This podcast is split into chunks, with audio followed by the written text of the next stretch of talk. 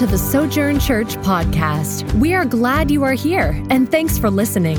As a church, we exist to exalt and enjoy the supremacy of Jesus Christ in all things, equip the saints, and extend the gospel to all people by reproducing disciples and churches for the glory of God. More information about the life and mission of Sojourn Church can be found at sojourntulsa.org. That's S O J O U R N Tulsa.org.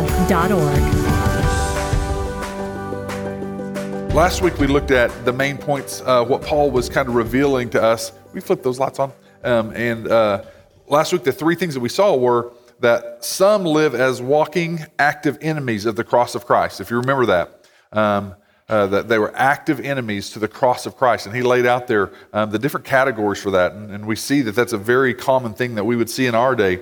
Um, um, and then the second thing is believers are citizens living in exile. He said that we're, we're citizens of heaven, um, awaiting our Savior. And the third thing that Paul brought up there was um, Christ will transform our bodies into resurrected, imperishable bodies. So we spent just a little bit of time on that. Um, and then this week we're going to see um, flow, flowing out of that, because of those things, Paul's going to make this, this beautiful push for rejoicing in the Lord in the unity we have in Christ um, and the, the joy that we can have there being of the same mind, having unity that he's talked about throughout the book, this unity in Christ that we could have. And so we're going to see that. Um, I think I've got a slide there. The first thing we're going to see this week, just the main points, is number one, be of the same mind with unity in Christ. And then, secondly, uh, he's going to say, rejoice because the Lord is present. And then, third, we have the peace of God being available, so pray. And then the God of peace, number four, is enjoyable. So live this way. And so we're going to see that in these um, verses here in 1 through 9 of chapter 4. If you want to turn there in your device, and we'll have the um, um, slides up there with those scriptures too. So he says there in verse 4 Therefore, my brothers, whom I love and I long for, my joy and crown, stand firm thus in the Lord, my beloved. I entreat Euodia, and I entreat Syntyche to agree in the Lord. Yes, I ask you also, true companion, help these women who have labored side by side with me in the gospel, together with Clement and the rest of my fellow workers, whose names are in the book of life. Rejoice in the Lord always. Again, I say, rejoice. Let your reasonableness be known to everyone. The Lord is at hand. Do not be anxious about anything, but in everything, by prayer and supplication, with thanksgiving, let your requests be made known to God. And the peace of God, which surpasses all understanding, will guard your hearts and your minds in Christ Jesus. Finally, brothers, whatever is true, whatever is honorable, whatever is just, whatever is pure, whatever is lovely, whatever is commendable, if there is any excellence, if there is anything worthy of praise, think about these things. What you have learned and received and heard and seen in me, practice these things, and the God of peace will be with you. So, Father, we thank you that in this last phrase here, the God of peace will be with you. We thank you that that is so true. And there are so many factors, Lord, that we could go through in a week, and, and our minds would try to throw up reasons why we can't have peace. Our minds would throw up reasons why we can't have unity. Our minds would throw up reasons why we couldn't have joy. There are circumstances in our world today, um, from our local community to our own nation to um, the wars going on throughout the world, to where it looks like there is no way there could be peace. It looks like there is no way that there could be unity among the saints. And it looks like that there is no way that there could be true joy in a world that's so broken and fallen. And so, Lord, you speak over that. You um, are the sovereign king. Um, we are citizens of heaven, and so we have the opportunity in the middle of brokenness, in the middle of darkness, to live as exiles, living as if our God reigns, living as if our king truly rules all things. And so, Father, would you help us to have a, a mindset shift to where we do pray where we do rest with thankfulness in your sovereignty. We pray for those places across the world from, um, from Russia and, and Ukraine um, and the wars going on there, the loss of life, the families that are just being torn apart. Um, we pray for um, the Israelis and the Palestinians, Lord, um, all four of those groups um, needing Christ. They need the peace of God and they need the God of peace. We pray for the atrocities and the fearful things that are going on over there. Um, so many um, that, that, that do not know you. So many believers that are caught in the middle of um, just a, a, difficult time of not knowing where food, water, um, shelter, safety, um, where their families are. Um, Lord, we, we pray for you to bring an amazing peace. Father, we pray as many are concerned about this being the very end of the end times. Um, we pray that you would allow us to have a type of peace to those people around us to, to be able to see that we have a rest and a hope because we are citizens of heaven, citizens of the, the coming kingdom. We pray for um, those around us in our local communities, our own nation, as we're going into a political time. We pray that you would allow us to be a faithful gospel presence, um, not attacking and fighting as the world does, but to show that we have a peace and a comfort in you. We thank you that you are sovereign over these things, and as we, we pray about um, this um, section talking about prayer, we pray that you would help us to practice it as Paul instructs here. In your name we pray. Amen. We are um, going to see here in this first thing, that, the, the, first point that I have there is be of the same mind. Um, just having unity in Christ. And I, immediately we know that he goes into Euodia and Syntyche, um, these two women, but, but he goes into this flowing out of what he had just talked about. Um, and so he says, Therefore, my brothers, whom I love and I long for, my joy and my crown, stand firm, thus in the Lord, my beloved. So you see an intimacy there. If you're a brother or sister in Christ and you had people in your own body or in your own family um, and they were they were broken. They were um, going through difficult times. You you'd have a heart wanting to bring them together. And so paul has this because he wants to see unity. He wants to see love. He wants to see this peace and this joy that he talks about from god but he wants them to know that that is available to them. So so you see the intimacy the love um, the care, and, and, he's thankful of them. If you remember, the Philippian church was kind of the poorer church. When he was in different places, the Philippians sent financial support. So he's, he's going, I can't send you financial support. I'm tied up in chains right now, but what I do have is my words from God. Uh, I have the gospel to remind you of the gospel. And so, because of my love for you, because of my care for you as brothers and sisters, um, you're, you're a true joy and a crown, as if, as if he, he's saying, You, uh, one day, God will reward me because of your godliness. Um, you're like a crown that a, a runner receives at the end of the race. And he says, Stand firm. And what he's saying there in that idea of stand firm is be immovable. Remember, he had just talked about the, the aspect of the enemies of the cross of Christ. So he's definitely saying, stand firm. Do not fall into the category of those people that are enemies of the cross of Christ, but instead um, stand firm in your faith, your commitment to God, your faithfulness to God. Stand against temptations to be worldly, stand against temptations for disunity. And so he, goes right into that, that idea of this situation that's going on with Euodia and Syntyche. And so um, we don't know what the disagreement was about. Paul does not even address it um, everyone kind of agrees, all the scholars agree, that it was not a theological issue.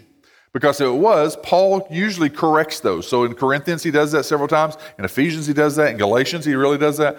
Where if there's a theological issue at hand, he addresses it. Now, can you imagine um, you're Euodia and you're Syntyche? And you're in this little church in Philippi, and, and the reason that he's doing this is they believe that it had caused enough of a skirmish to where people are having to decide. They're having to choose sides. And so, you know how that works in churches? It could be just something as small as, you know, I, I, don't know why we're using that upstairs classroom. I hate that upstairs classroom. I've got some, I've got some uh, allergy issues, and why are they making us use that upstairs? I mean, that could be it, right? And now the next thing you know, this small group turns into that. We've got a text thread going about my allergies is what, what prompted this, but really uh, now we've turned it into this thing. And so, th- this this group of people, can you believe that? I'm wanting to try to do this other thing. I mean, it could be something so small something so little, and then it gets people in a frenzy and divided. And it happens so easily in churches. Um, it happens everywhere, but why would it happen in churches? And so Syntyche and Euodia, um, they had some sort of following. They, they believed they were probably leaders in the church, some type of leadership role, and where they were just very influential, maybe. And so that they, they had divided this church. And Paul was concerned, so much so that it was, you know, the, the two things that, that he brought out. Can you imagine being those two ladies? And now here comes uh, Epaphroditus. He comes back from Paul, and you're great to hear all the news about Paul. And then he mentions you by name. But he mentions you by name to kind of correct and rebuke you out loud. And so that'd be like, oh, God, I got mentioned in the Bible. Thanks a lot. Um, and so Satan uses this type of division repeatedly. Um, throughout the, the letter, Paul has had this theme of be of the same mind. Be in unity in Christ, right? We've heard that repeatedly. Be of the same mind. And so he says to them, I entreat you, Euodia, and I entreat Syntyche um, to agree in the Lord. Be of the same mind. Agree in the Lord. You don't have to agree on the things that you're arguing about. You don't have to agree on these things that you're different. You have differences, but you can still be united in the Lord. And as Christians and churches, we don't do this very well.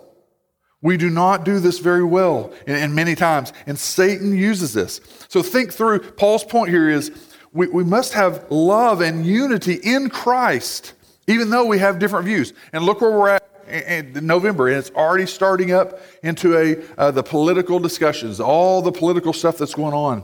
Um, the politics. I've heard Democrat believers, so people that would say, I vote Democrat. I've heard Democrats say, there's no way that you could be a Christian and be a Republican. With all their greedy corporate abuses, with their lack of compassion for God's heart on justice issues and mercy issues, and a lack of concern for their moral ethics, you could not be a Christian and be a Democrat. I mean, be a Republican. I've heard Republicans say the same thing. No way you could be a Christian, be a Democrat with all their liberal agendas, their views on abortion, with their lack of concern for moral ethics. So, so both going, you couldn't be a Republican and be a part of our church because of how horrible you are on your moral, moral ethics. Then other churches, you couldn't be a Democrat and be a part of our body with all your lack of moral ethics. And Paul's going, hey, I don't know where Euodia and Syntyche stood on their politics stuff, but even things you disagree on, have differences on, can we not come together at the foot of the cross? Do we not have that in common? Are, you remembering how much you've been forgiven? You can still have differences and different opinions and different stances. So that's just on the politics end. Um, what about on um, the, the economy? National and international issues. We would have all kinds of different views on, on economy and, and, the international situations going on with China, the international situations going on with Russia, the, the international situations going on with Mexico and the border, right? Man, and the media plays on this, and politicians, you know, like they could. Here's what's crazy: on a, on a big screen beside this politician, they could have this split screen. They could have one half of the screen showing them like stealing money from a bank or like beating kids or something on one half of the screen, and then on the other side, they're standing there going like, "I promise you, I am a very good person. And you're like, hold it, we're watching that other situation. And then if people ask them questions, they don't answer about the other part, right? They won't answer. They're like, well, here's my stance on military. Here's my stance on the border. Here's my stance on the economy. And you're like, hold it. All this horrible stuff's going on, and you're they're, they're playing this game, right? And so Paul's going, hey, we can have different views and different stances on all these things, but we need to be united in the Lord. Our unity is in the Lord, it's not on those things. Can't we have different stances and still love and have unity? Um, in some church, um, when, when, you're going through these things, uh, even mentioning the subject or the category gets, gets our, our blood kind of pumping. Uh, politics, um, um the economy, national, international issues, um, racial understanding and justice. Um, Paul's point is the cross of Christ overrules even when we have strong preferences. We can have our strong preferences, but we don't disassociate with believers and, and can't have unity and can't go to the same church and can't love each other. We want to help bring change to why people, to how people view Christianity in the local church and Jesus. And we can't do that if we're acting just like the ones who are out on social media and, and just, just as mean as attacking as everyone else in the world. It could be on health and science, as the pandemic brought up all kinds of things. Um, it could be about worship, right? There, there's churches, the worship wars. Um, it's parenting practices, right? Um, in times there's churches that split and have fights and people leave because maybe the pastor he's just literally you know like either two things number one you better give more money you better give more money you better give more and i'm telling you i've got the secrets to the end times and we're almost there so you better give more money you better prove it to jesus right here at the end you know and so there's guys that do that and the church is like what are you talking about we don't know that's going to happen. Why, why this push for just money? Or, or, why is this all we're focusing on? We, we need help in all these other reasons. You're not talking about these other things, but just the end times. And now, if you disagree with me, you're completely wrong. All the way to, and let's go to the other end, to, to the beginning. Like all the different views. I was shocked in seminary. Well, I thought there was two or three different views of uh, the creation account and creation beliefs. There's like 16 or 16 conservative ones that are accepted in, in very fundamental places. Like, and so some of them you're like, oh man, that completely makes sense. And you read the next one, oh, that one completely makes sense. And yet we would fight and argue in the church um, over so many of these things. The idea is if, is if you don't agree with me on all of these, we shouldn't attend the church together.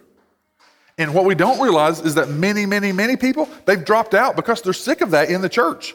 They see it on the news media, they see it on the news at night, they see it in all kinds of blogs and articles, and that's all they're, and now they go into the church, and guess what? They go into small group, or they go into church, and that's what people want to bring up. Hey, did you hear about this? Did you hear about this? Did you hear about this?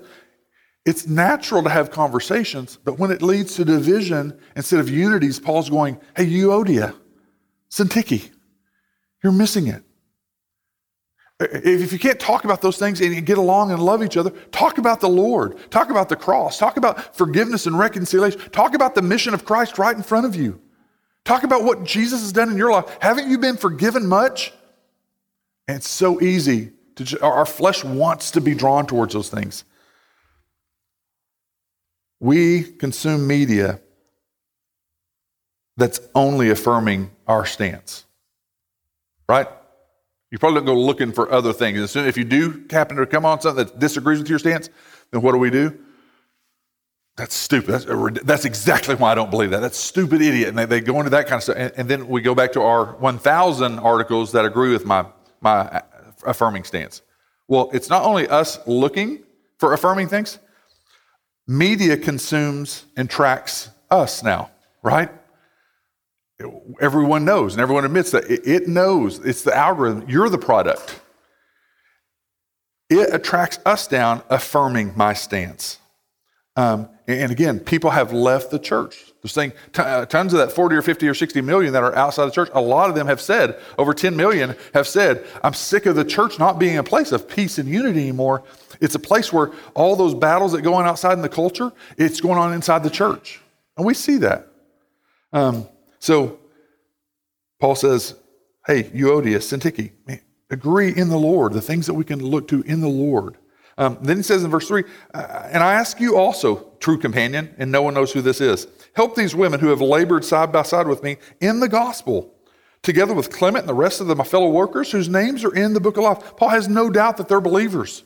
Their names are clearly in the book of life. Clement, he's, he's, he's uh, mentioned in a good way. So there, Clement actually was, uh, there was a well known Clement that was over the church of, um, uh, of Philippi for a while. And, uh, no, I'm sorry, the church in Rome. So Clement was in Rome, and there, in fact, so I think a couple of the different people that have uh, Bibles that have extra books in it than ours. Clement is one of the books that's in those Bibles that we say it's not inspired God's word, but um, that, but a lot of people use Clement's letters, and so he was actually in Rome. And so um, with this, he's saying, hey, these women they have they have been um, true companions in the gospel. Try to help bring unity. So we don't even know who this person is, um, but Paul knows that they're truly believers. What, what if we, as disciples of Christ, if we say we're a believer, what if we were able to have unity while we still have different views and disagreements? While we have different stances and we have different um, preferences, but we still held to loving unity, a place where we didn't have to choose sides. Um, what would that speak to the world? So, Paul has this plea for, for these ladies can't we have unity in Christ and lay some of those? Those are like fourth and fifth level things. Um, we, don't have to let that divide us when, when the thing that we have in common is Christ and what he's done for us. So he goes on to this famous part that most people have, have known. Uh, a lot of you may have um, uh, memorized this in verses four through five. Rejoice in the Lord always. Again, I'll say rejoice. And it's connected even through that context of them. But instead of that, instead of having these fights and arguments and letting those things divide you, have unity and rejoice in the Lord. Rejoice in the Lord always. I'll say it again. So he, he repeats it. Let your reasonableness or your gentleness be known to everyone.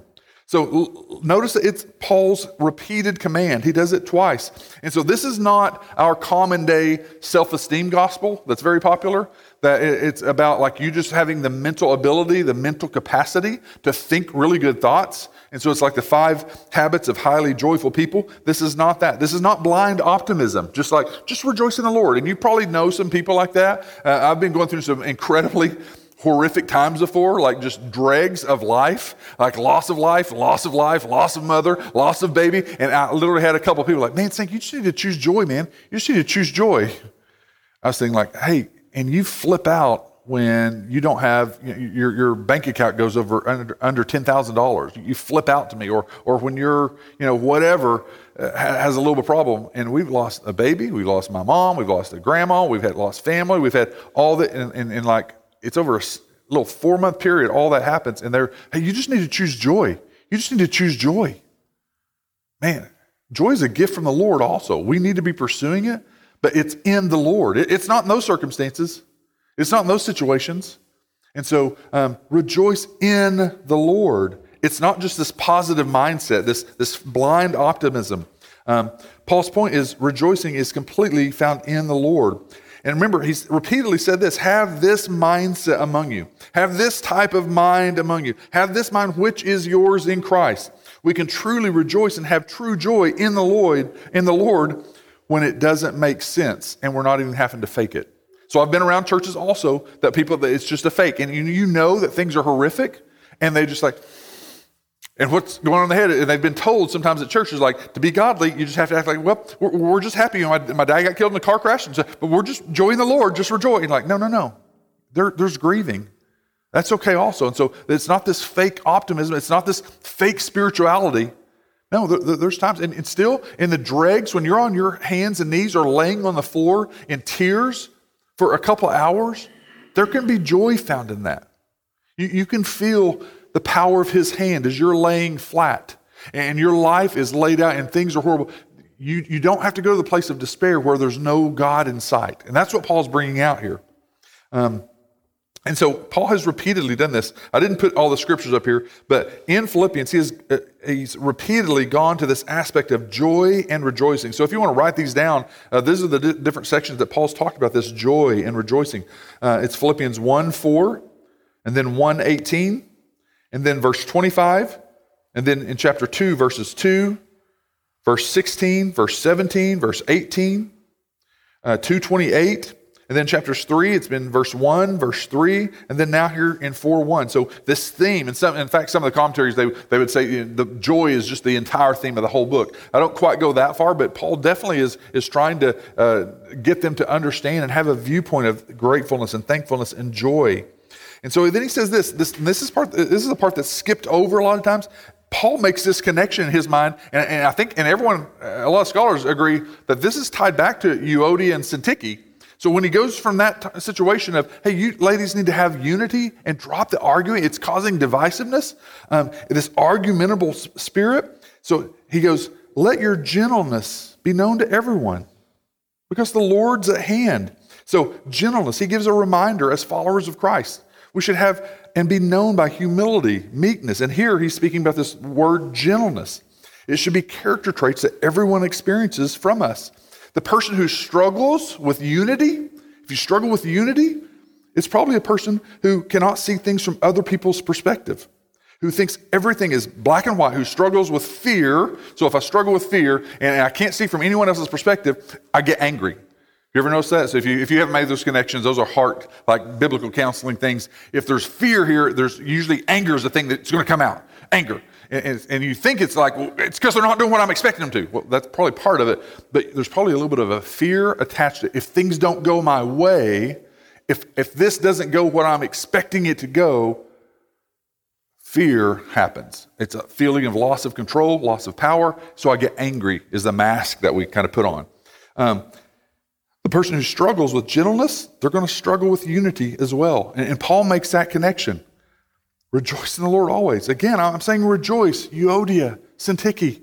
Let your gentleness be evident to all. And so, like, so that's just a difficulty. Um, you've probably been around people that that they struggle with the idea of gentleness. It's a person who lets the Lord fight their battles, his or her battles. They're, they're free to let go of anxieties. I mean, we, ha- we could go into a whole plethora of, of things that we do this. And I'll mention a couple of those. But are you a person who's given to transforming gentleness? Um, or would, would harshness describe you? And guys, y'all have probably been around this, but we have been around so many people who uh, uh, I've got different things here that, that, that were, um, they were so proud of how much they knew, so spiritual knowledge, but they were really harsh with people. Um, they were really proud of what all they do and they don't do, their lists that I'm always mentioning. They're proud that you, you can ask them something and they don't answer your question. They answer with part of their list. Well, we do this. We do that. And they're, they're very proud spiritually of what they do, their list of things, but they're just harsh and rude. Um, they're very proud of how much they know. They're very proud of how much they give or how much they serve. Some people that, that comes out of it, but they're just harsh. What, what their family or parenting practices are, and yet they may be as mean as a snake, known for their harshness. Some people are even proud of their rough edges. They're like a porcupine, and they love sticking you every once in a while. And you get it. You, know, you get the you get the poke every once. You're like, oh, okay, I, I, get it. You know, but man, they're they're proud. They and they probably are judging you on all kinds of things as such a uh inferior spiritual person. He says, Let your gentleness be known to everyone. And now let's add all this together. If we're a person that, a believer who's not very gentle, who struggles with gentleness, who struggles with um, unity, who struggles with being very defensive and argumentative, who, who then is not good with unity, and then throw into that setting that, that in our culture right now, being offended is your number one pastime. Like it, it's encouraged to be offended, right? Like you can be offended on everything. And, and then we have all of these things that we're divided on, these polar opposites in everything, in every kind of culture, in every kind of category, the culture wars, wars that are going on, and they're new daily. Can you see how that destroys the type of love and unity that Paul's talking about, that Christ died for, the type of environment that we should be having? Um, the reason we can rejoice in difficulty and treat people with gentleness is because the Lord is near. Keep that perspective. He's, he's present. If I lived and I was real frustrated with all you guys, and I had fear, and I had to control all these things, it was very controlling, and so I'm harsh and angry about it. If I keep the reminder and keep reminding myself, the Lord is near. First of all, he, he, he, he reconciled me to himself. Why am I not living in reconciliation and peace with these people? He's a peaceful, loving, gentle Lord that could be judgmental, but he's not. Why can't I just have peace with these people? He's coming back soon. Another reason, the Lord is near. His, his, his, he's not only coming back soon, but also he, he's also promised that his spirit will help us in areas that I don't feel like that I can be nice to them. I want to be just myself, and my default mode is harshness or anger. And no, no the Lord, I, I feel like being angry to them right now. I feel like being harsh to them right now. You guys have probably had people that, that sometimes it takes time where you've been hurt and hurt and hurt and hurt. And I'm not talking about like things you just got offended at. Like true, there, there's like you know, physical evidences of major things. You guys know I've worked in counseling area. I've had, I've had young people who have been physically and sexually abused repeatedly. Not a couple accident times that they would, the parents would say or something. I'm talking 10, 20, 30, 50, 80, 100 times over these times. And you know what they do? They come to Christ in their 20s and they go back and pursue that dad or mom. Hey, I, I want to be reconciled. There's forgiveness there. You beat the crap out of mom, you beat the crap out of us. Christ has changed everything. Dad, I love you. I want you in my life. Um, you know, that, that's crazy. Who could do that? Only the power of God. The Lord is near. And if God can do that with people that have been through those type abuses, can't we do it over a couple of issues on a voting thing, or a couple of issues on the way they parent versus you, or what they choose to do with their kids, or, or what they, you know, what different perspective that they have on something? Can't we have unity? And that's what Paul's getting across to them.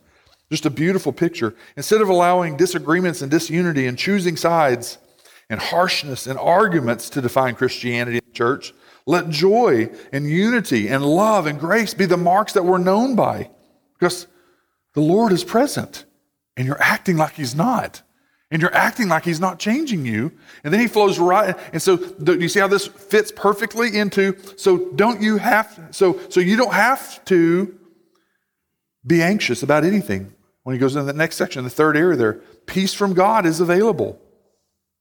In verse 6, do not be anxious about anything, but in everything, by prayer and supplication, with thanksgiving, let your requests be made known to God. And the peace of God, which surpasses all your thinking and understanding, it will guard your hearts and your minds in Christ Jesus. So, um, that third point is that peace from God is available. So, pray instead of worrying.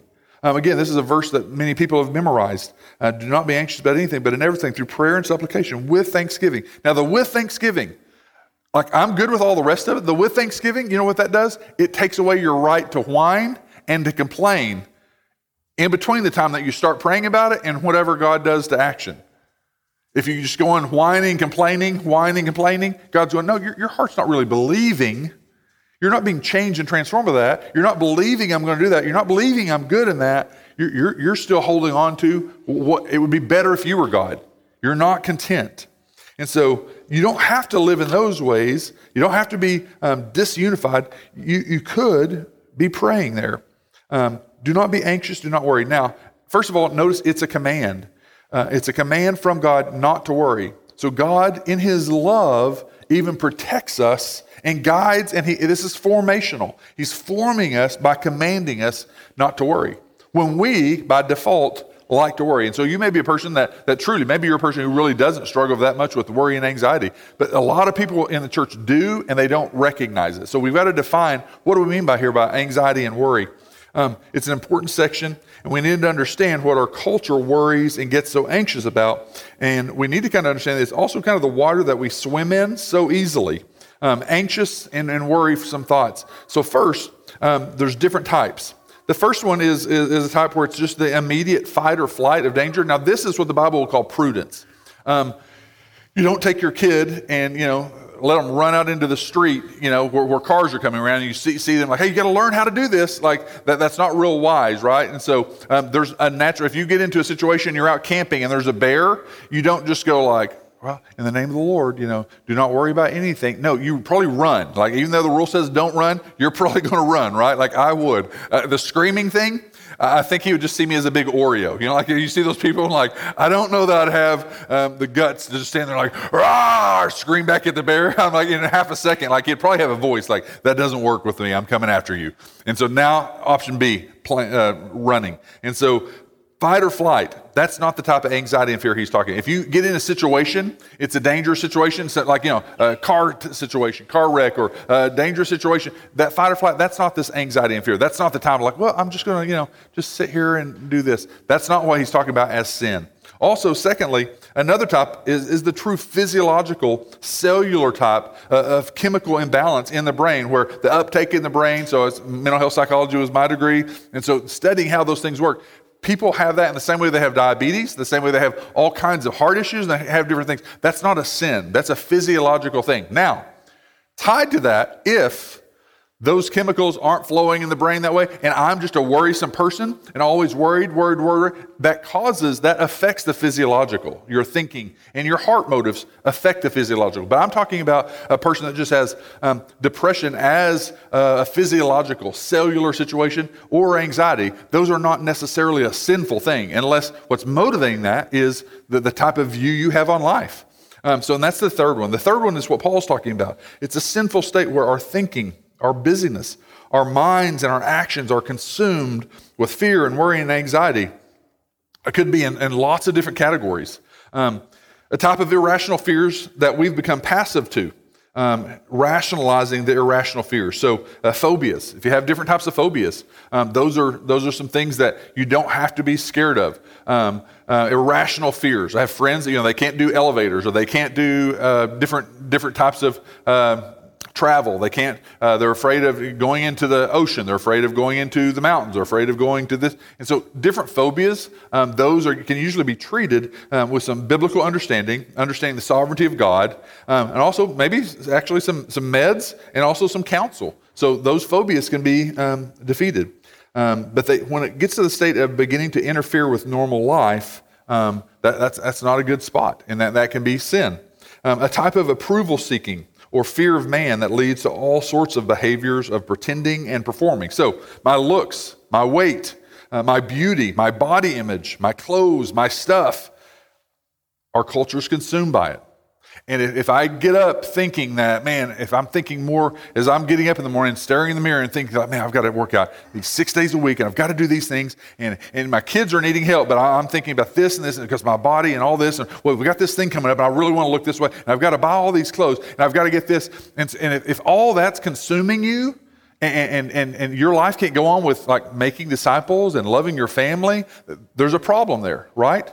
And, and our culture spends more on that than they do on the spiritual.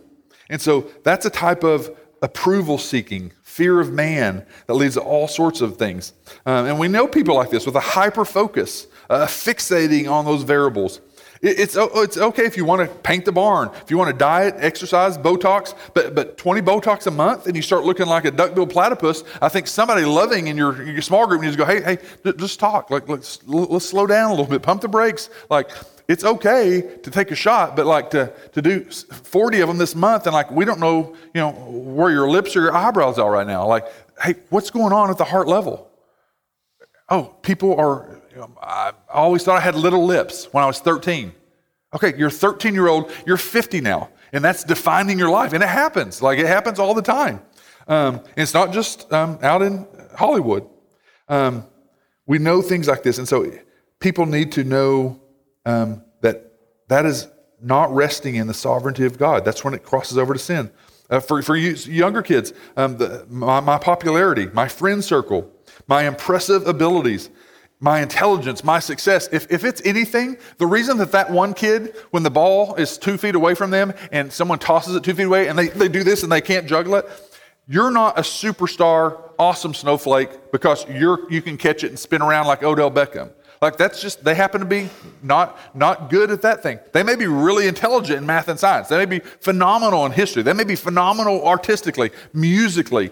Um, so when we start judging people, and then we grow out of teen years and we're into adults, and I only hang out with people that, that fit with me, that's just an immaturity. And that's a fear based on fear of man and all those things. And so um, our popularity, our friend circles, and then there's a type of overemphasized desire for controlling variables, stemming from a fear of loss of control. So, again, biblical counseling, this is like 101. Um, it could be with your jobs, it could be with your work, could be our income, could be our retirement, could be our savings, um, could be kids' behaviors. Uh, wouldn't it be great if there's just a switch with kids? Just a switch, just maybe just one to 18 years old, you know, like a little switch that when, when you're in church, out to eat, different places, they can just switch to this kind of robot, docile, quiet, still, smiling child, you know, that, that you switch that switch on. And then, of course, you know, we're good parents, so we turn the switch off when they get home. We want them to be creative and happy and uh, go lucky, and then like, hit the switch when they get a little bit out of control. Control, um, and, and, and people would, would probably say, yeah, I'd love to have that switch also control all controlling all of their choices limiting all their choices limiting all interactions now Again, when I bring up those things, prudence says, as a parent, part of your job is to have good. The flip side of this is prudence and discernment and trust. We don't drop them over a fence at the lions exhibit at the zoo uh, because baby snowflake wants to pet the lion, right? Like that's not good parenting. Um, we don't get them to spend the night with people that we have no idea what those families are like. We don't let them uh, drink Mountain Dew and Starburst at 10:30 at night so they can watch Friday the 13th. The idea is um, control, making all the decisions for them, limiting any outside factors, limiting all these things that my family might would enjoy. But the, we, we want to think through am I, am I trusting and resting in the sovereignty of God to allow us to do things? Or am I trying to fearfully control everything? And inside the church, there's not a lot of connection sometimes on the biblical heart issue of control, fear, and how that does away with truly trusting. We are supposed to be a people, and you kids need to understand that as parents, you're, one day, if you have children, you're going to have to have rules for your household. You're have expectations of the, the morals that your kids live out. And so I tell my boys all the time I cannot force you, and I will not force you to be a follower of Christ. But, but there are certain expectations that, that we have. And sometimes they break some of those, and it could be embarrassing. I, I don't worry about what all these people think about. And so they're going to do some things that, you know, it, it could embarrass you. Uh, but, but, but we, I, I say, hey, I can't force you to do that. I'm telling you that it's the only way to life. And the other path is horrifically painful. And it may not seem like it, it may be just a fluff path with all kinds of, you know, bonuses, it looks like, but I'm telling you, it leads to destruction. But, but following Christ is difficult, it's costly, it's hard, um, it's consequential. And so, as, as parents, we want to be wise on that and we, we want to have a trust in God, but we also, um, it, it, doesn't mean that you don't have guidelines or you don't have rules for your house or lists or expectations for moral behavior. It does not mean that you're in this um, category of anxiety and fear. If you do have those, that's wisdom and prudence and a desire for holiness. But are you resting and trusting in those instead of Jesus? Um, uh, is it deceiving you? And so that's where the church struggles. That, that, so remember what I went back to the harshness instead of being gentle? We've been around a lot where it's, it's just the, the control factors and all these things and this harshness, and now it's these lists and control, fear, and anger is what comes out. And Paul's going, Hey, Euodia, Syntyche, I feel like that's part of what's going on there. Why is there not gentleness? Why isn't there resting in the Lord? Trust in the Lord. Rejoice in the Lord always. Again, I say rejoice. It's lifting your gaze up instead of these little bitty details. So, as citizens of heaven, we have that opportunity as allegiance to our King and His kingdom. Um, so, um, those are just some beautiful things that He brings out there. Um, the sin in that is a lack of trust in God. I want to be clear there. So, on that anxiety, uh, there's a confusing aspect. And the reason I'm saying this is I've counseled a lot of people who come to me and they're like, well, um, feel like I'm really sinning. I'm sinning bad. And, the th- and they, they weren't even dealing with worry or anxiety in those ways and not trusting God, but they had been told somewhere that if, if they ever got in a situation and they, you know, they, and, they, they, and immediately there, some fear rose up, a, a, dangerous situation, I was like, no, no, no, that, that, that's not sin at all. But they had been told that. And so, um, if, but at the same time, then there's a whole bunch of people here who blindly are living in fear and, and anxiety, and all their thoughts are about uh, this and this and then the future. We've got to worry, worry, worry, and, and, we can't even be present because we're so worried about all these things. And it, and it comes down to our families and our decisions. And again, there's prudence that we want to have, but we, we can't rest in our lists. We're, we're, we're using prudence and wisdom, but we're trusting in the Lord. Um, all kinds of things. Um, you guys have probably seen, um, I have it happen all the time where we're in this circle where it just happens to pop up. Uh, uh, another parent says, um, Hey, yeah, are you doing this with, with your son on this? Y'all taking him to this special training and this special training and this special training. And I'm just like, Are you kidding me? Like, we, we can't afford even one of those, much less three times a week. Uh, I have guys around me who are doing 150 a week, two or three times a week. 150, 300, 450 a week for a special trainer. Fifth grade, sixth grade. I just think that, man, that's a little exuberant, uh, over exuberant. Like a little bit of sovereignty of God says, if it's in the cards, first of all, the kid's going to have to desire that to play at that level one day. It's going to come out in like junior and senior year, right? Uh, it doesn't come out in sixth grade. It doesn't come out fifth grade. And so I have people telling me, like, if you don't do that, if you don't have your kid in this, you don't have your kid in this, it can be academically the same thing. Um, Here's what happens. Do you realize that this is formative in your spiritual life? Um, God is transforming us to love like He does exist. He does see. He does care. He is powerful. God is transforming us to think like He does exist. He does see. He does care. He is powerful. He's transforming us to act like and live like He does exist. He does care. Worry, anxiety, and fear are not good for your soul. Um, and when they become the drivers of your decision making, it's even worse. Anxiety and fear are not supposed to be there in the first place. And now, when they move into central instead of the Lord, that's when there's things that we need to get a hold of. Um, so, um, beautiful thing there that he gives us is that the peace of God is available, so pray. Um, it's resting in the providence and, and, and, sovereignty of God. And so, this peace with God is our reconciliation with God. Um, Jesus bought that for us through his death, as, as God, God uh, allowed him to go through the suffering on the cross. And then he affirmed, my, my wrath was put away. And here's the proof of that the resurrection of Christ. The resurrection is God's stamp of approval saying, My wrath was appeased. And so we have an opportunity for the peace of God that transcends all understanding. If you're like me, you probably get into situations and you think, if God were to do this, and you start praying, here's three or four options. If I were God, here's what I would do in this. And then sometimes he does nothing like that. He does nothing like you thought how he was going to use it. And he goes to this place of, he, he pulls stuff out of left field or answers it in a completely different way. And, and it brings about some peace that's there. And so it, it's peace that surpasses all understanding. Um, Proverbs 3, 5, and 6 um, we talk about with the boys a lot, but just that idea of trust in the Lord with all your heart, lean not to your own understanding. In all your ways, acknowledge Him, and He will make your path straight. That's a beautiful life verse just to tuck away and to think through when you start feeling those fears and anxieties. And so, what are the things that you tend to worry about? What are you anxious about? What if we, as the people of God, in times so troubling, were able to show that we have this peace of God?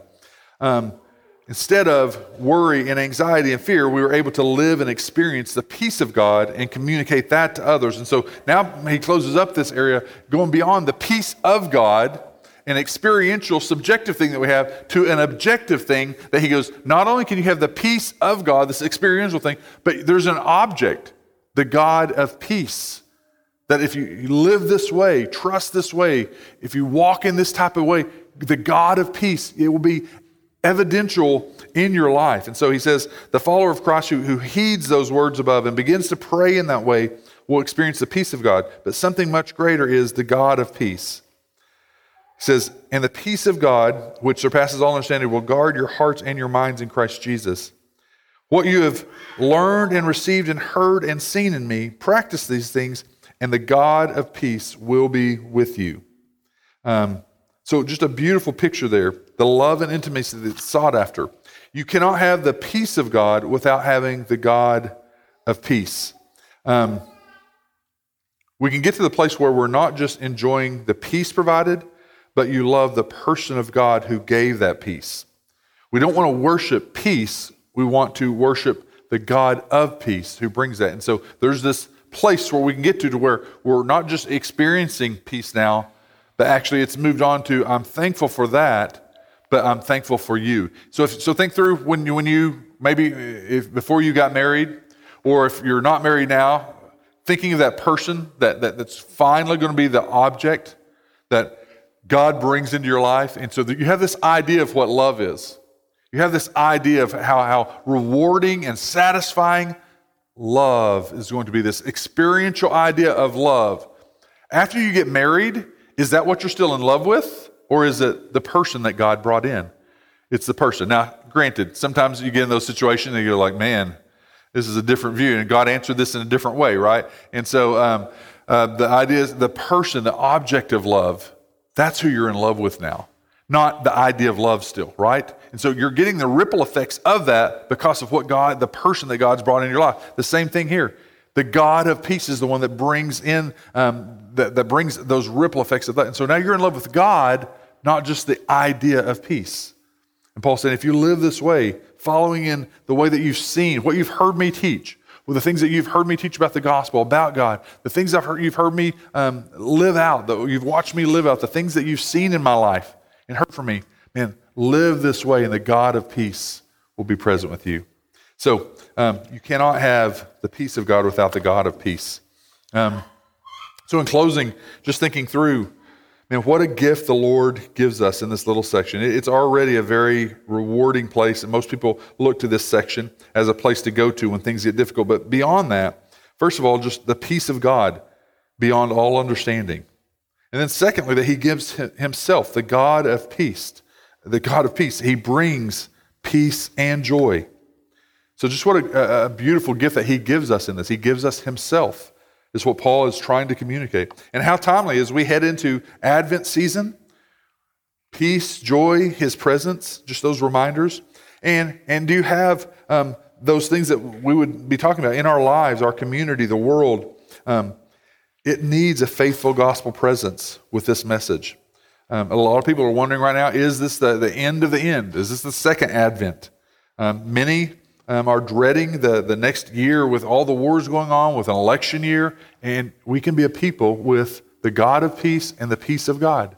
Um, we can be a people. And so I'd, I'd ask you do you have that peace of God and do you have the God of peace?